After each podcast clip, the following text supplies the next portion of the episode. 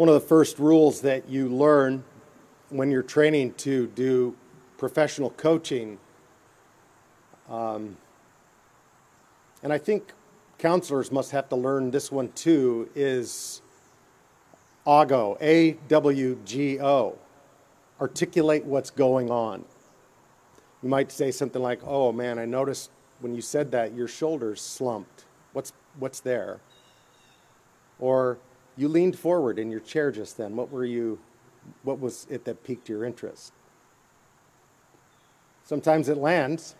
Sometimes you just look like an idiot stating the, the obvious. But um, it is a habit that I have learned, and so I, I need to right now articulate what is going on in my own heart.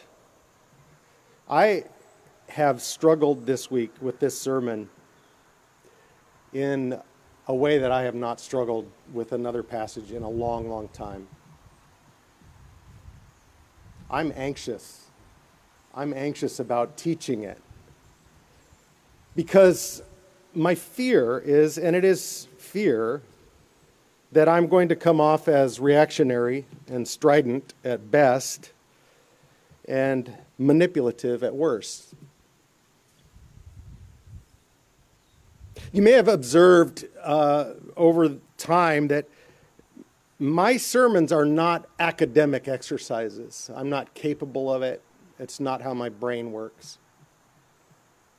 I only can preach from my experience of interacting with a passage over time and, and speaking to you what I believe God is speaking to me in it.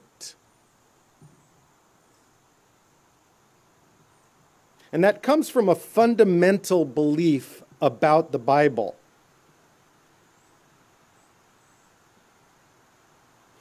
I believe that the Word of God the Bible is just that.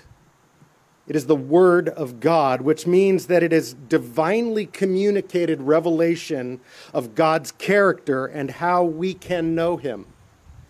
It's also, you may have noticed, a very human book, written by human authors in human languages, describing human events, dealing with human issues, and directing humans about all things pertaining to God. I believe it to be inspired by God the Holy Spirit, entirely truthful and completely trustworthy in all the matters to which it speaks.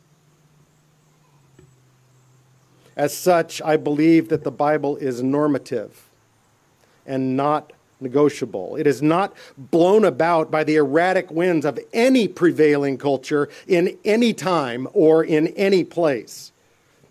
Thank God it is neither simply a set of either or propositions or of if then guarantees. And it is absolutely, as our collect this morning communicated, it is absolutely not truth, disembodied from love. Listen, we can get everything else right, but if we fail on love, we have failed. Holding grace and truth. Intention is just that tension. It's excruciatingly hard and discerning work. This all, all this that we see around us is not ultimate. I'm not talking about trees and buildings. I'm talking about the cultural forces that seek to influence and shape and manipulate us. I'm talking about political ideology, right or left, things that are always changing and will always change. Unseen forces that seek to draw us from God. They are not ultimate.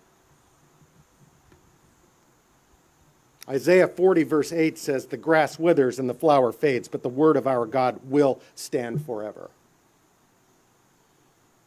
I heard a story, it was actually just this week, of a, of a, of a pastor telling a story about the, the value of repetition and liturgy.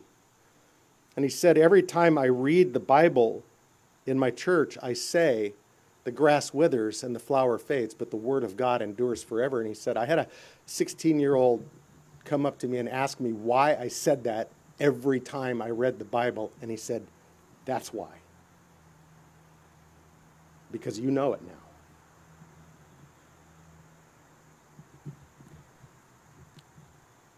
This is one of the reasons why I don't, as a rule, ask, How does this apply to my life? But rather, how do I apply myself to this? Because I believe this is ultimate.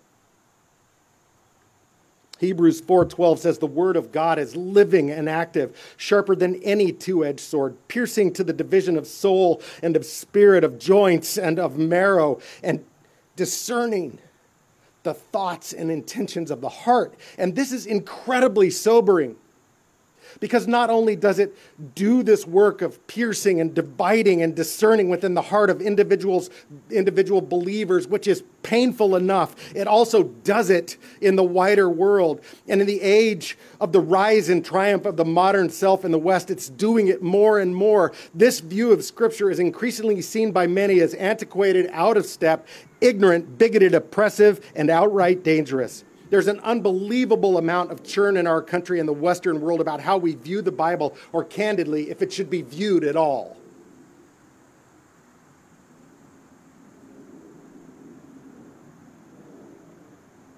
In the ACNA Catechism, to be a Christian, question 25 is What is Holy Scripture?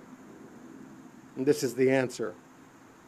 Holy Scripture is God's Word written, given by the Holy Spirit through the prophets and apostles as the revelation of God and his acts in human history, and is therefore the church's final authority in all matters of faith and practice. It's not a secret code unlocked by the symbolism on the back of a $10 bill, nor is it a textbook on adolescent cognitive development or a reference work on paleontology. We shouldn't try to make it do more than it itself does. It's the church's final authority in all matters of faith and practice and has been since the church's first days. It's a foundation upon which the church has built and has endured and will endure until Christ returns.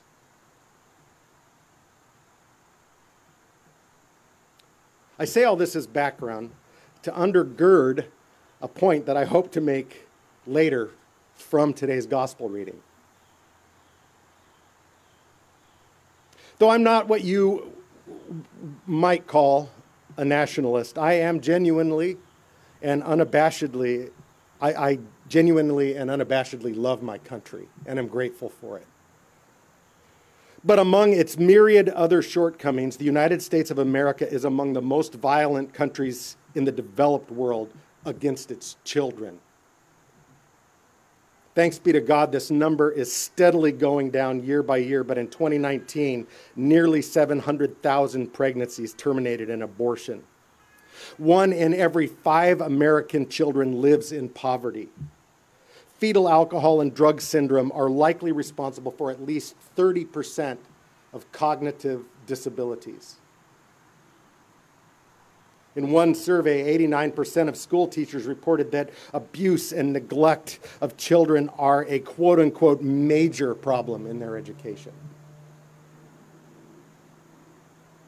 One in four, 25% of girls under 18 have likely been sexually abused by someone close to them.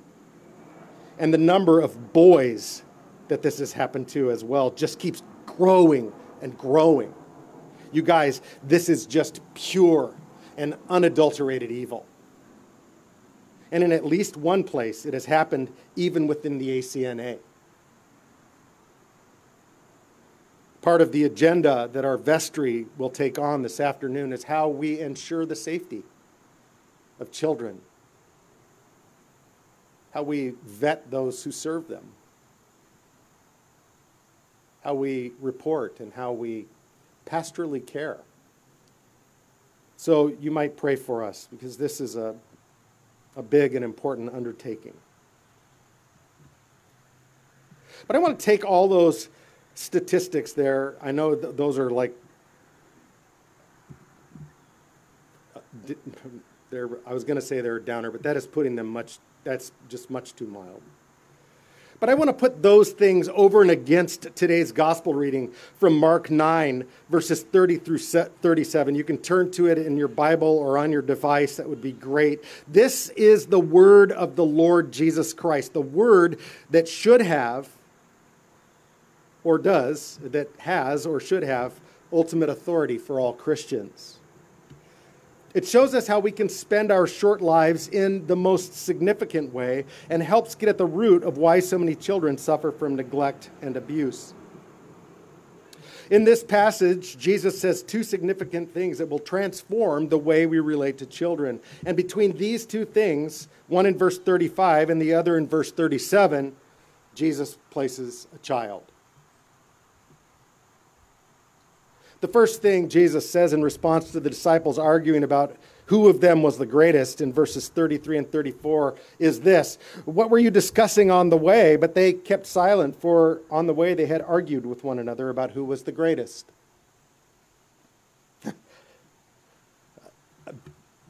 I love the simplicity of that, actually.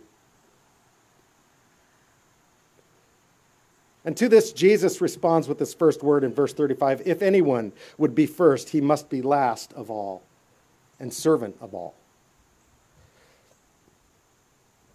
What Jesus does here is pretty profound. He recognizes his disciples' quest for greatness as a good thing that has become bent and distorted by sin. And instead of destroying the whole distorted thing, he describes a pathway on which the distort, distorted and bent pursuit of greatness can be transformed into something beautiful.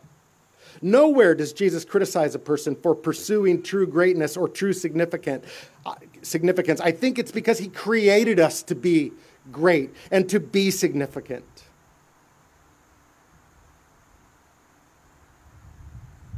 Come to the end of our lives and feel that they were spent well and invested well.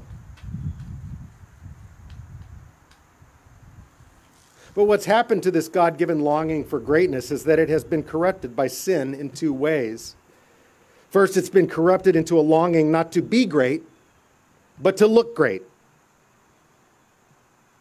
And it's been corrupted into a longing not to be great, but be greater than someone else. In other words, the joy of true greatness has been perverted by sin into the carnal pleasure we get when others praise us and when we think we're actually just better than others. Jesus sees this in his disciples, and instead of destroying the whole distorted thing, he describes a pathway on which it can be transformed. He says true greatness is not wanting to be first while others are second and third and fourth, but true greatness is the willingness to be last. And true greatness is not positioning yourself so that others praise you, but true greatness is putting yourself in a position to serve everyone, to be a blessing to as many as you possibly can. So Jesus doesn't condemn the quest for greatness, he radically transforms it. Go ahead and pursue it, I think he says here.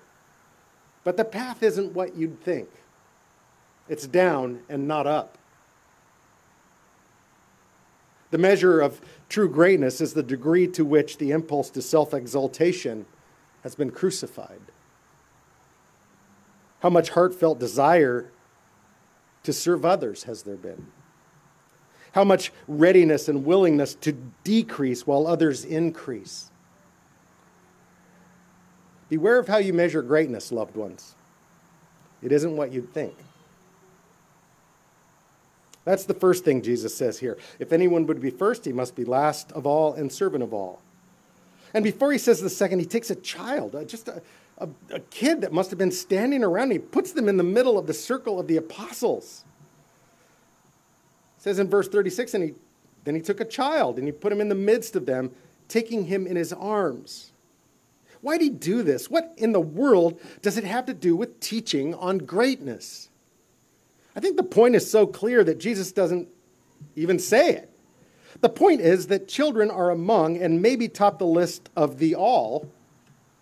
In verse 35, you must be servant of all. For example, here's a child. I'm taking this child in my arms to show you that if you would be great, if you would be first, you must be the servant of children. You must take time for and love and teach children. You must not look down on or despise or hinder children. In fact, if you want to be truly great, you'll serve them. Why does Jesus illustrate his point about serving with a child? The discussion wasn't remotely about children, so why does he bring them in? I think the answer is that there is absolutely no political payback in serving children. They can't vote, and they don't generally give speeches about how great your helpfulness is. In fact, they pretty much take for granted that you're going to take care of them. They don't make a big deal out of the fact that you pour your life out for them. Especially my kids. No, I'm.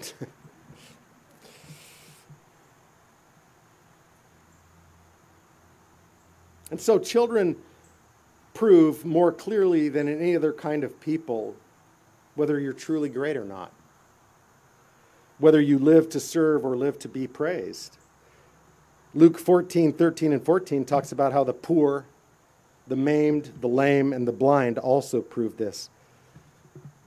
Jesus said, When you give a feast, invite the poor, the crippled, the lame, the blind, and you will be blessed because they cannot repay you. For you will be repaid at the resurrection of the just.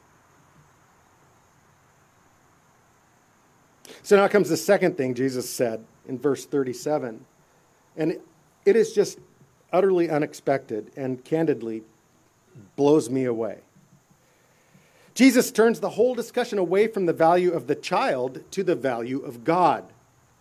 This is what is so different about Jesus and about the Bible, even from many of our Christian child advocates writing today. Jesus says, Whoever receives one such child in my name receives me. And whoever receives me receives not me, but him who sent me. In this light, two things are utterly critical in serving or receiving children. One is is it done in Jesus' name? Whoever receives a child in my name, receiving children in any way but the name of Jesus, although it might be good, does not fulfill the will of Jesus. And the second crucial thing in serving children is that we do it with a desire to experience more of Jesus and more of the one who sent him, God the Father. He who receives a child in my name receives me, and whoever receives me receives not me, but the one who sent me. Why does he say this? Why does he bring everything to a focus on God and the value of receiving more of God? Do you ever just want to say to Jesus, lighten up? I mean, does everything have to be theological? And the answer would be yes, it does. Because for Jesus, everything has to do with God, or it's fundamentally distorted. And if someone asks, what about the children? Aren't, aren't you supposed to serve the children because of the children? Surely the answer of Jesus here is this we serve children best when we receive them and serve them and teach them and form them, not in the name of the child, or in the name of mankind, or in the name of mercy, or in the name of America's future, but in the name of Jesus, the Son of the living God. And you serve children best when you receive them, not merely because your joy is first in them, but first and finally in God. Why is this the best way to receive a child? Because the most important blessing you can give a child is the all satisfying because the most important blessing that you can give to a child is the all satisfying centrality of God in life. And believe me, this is caught more than it is taught. And that's why we must receive them in this way and serve them in this way. One of the ways that the church has been doing this since at least the second century, when, according to, to, to, to there was a spider on the microphone, and I also was having trouble saying Tertullian.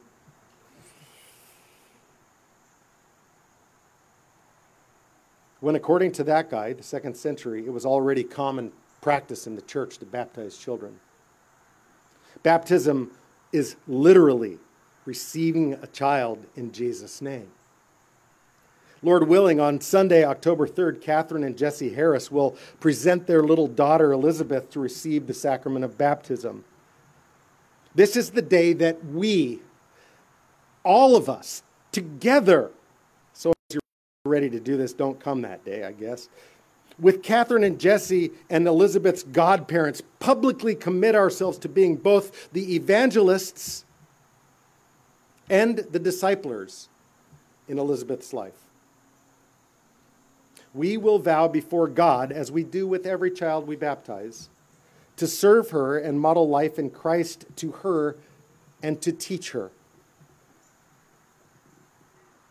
Part of the service, just after we stand together and say the Apostles' Creed, which is the baptismal confession, I will ask you, will you who witness these vows do all in your power to support Elizabeth in her life in Christ.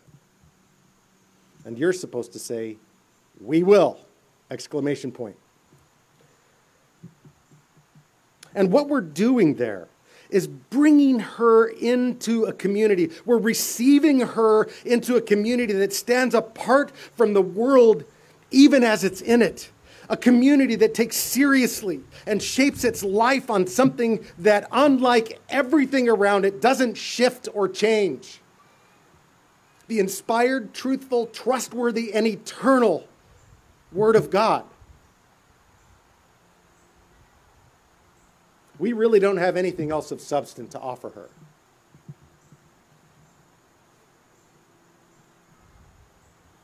The last words we'll together say to her in that rite of baptism, I think, says it well. We receive.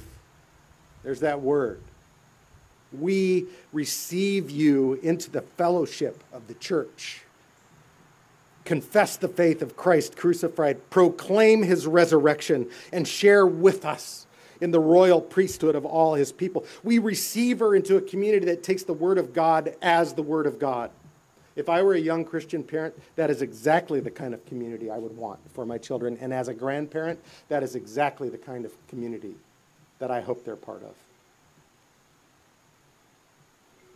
So back to the passage. Let's put the two things that Jesus said in Mark 9 together. In verse 35, he said, If you would be first, you must be last, last of all, and the servant of all, and apparently especially children. And in verse 37, he said, If you receive a child in my name, you will receive God. So there is something in serving children that is key to knowing God. In other words, when I call you to be the servant of all, including children, I'm not necessarily calling you to some heroic self sacrifice. I'm calling you to stop trying to look great and instead to be great.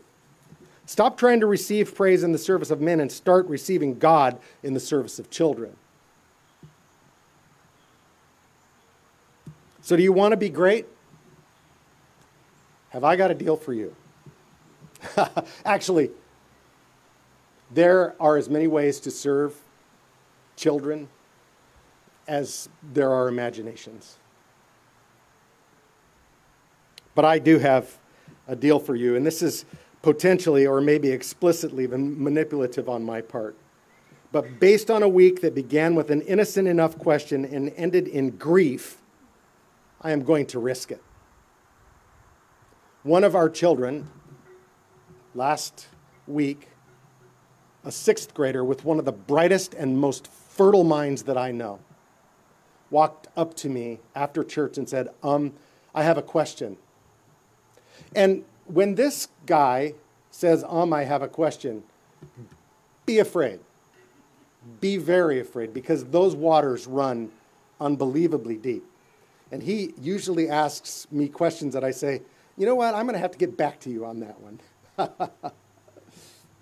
He just asked me a simple question Hey, do you mind if I ask you a question?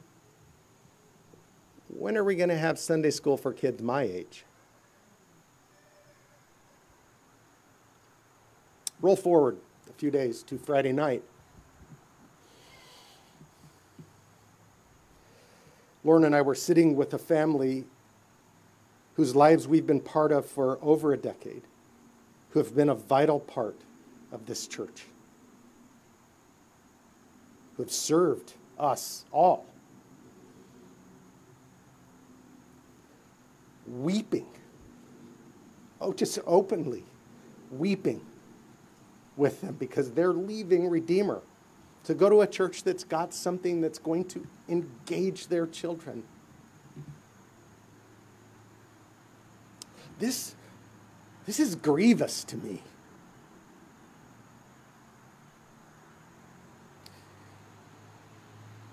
But it's a, it's a, it's a, it's a pattern, unfortunately, for us at Redeemer. We, we have young families that come and, and are excited and are apart, and then when they get to a certain age, they kind of drift off. Listen, we, we have a shared vision. And if and if we're going to pursue that vision, we must grow more. Not, not so that we can grow more. Listen, I spent the meatiest part of my pastoral career in a mega church. Thousands and thousands and thousands of people. That holds no appeal to me. None.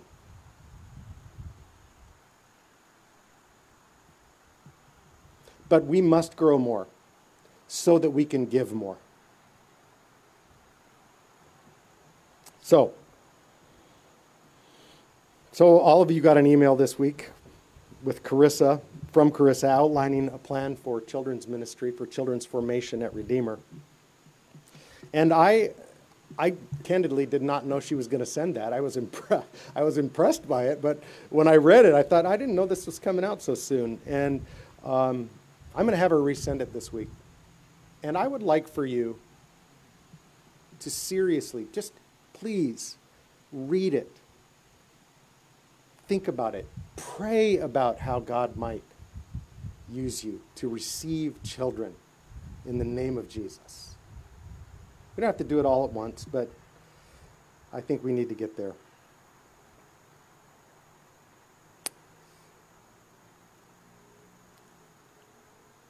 So that's my heavy handed, manipulative, strident reactionary sermon, and I'm sorry. But I'm also not very sorry. Because, as Lauren said to me this morning as I was pacing in our bedroom before I took my shower, she said, Did the Holy Spirit lead you to say these things? I said, Yeah. And she said, Then you can't not say them. So there you go. But I will say, in the name of the Father, and of the Son, and of the Holy Spirit. Amen.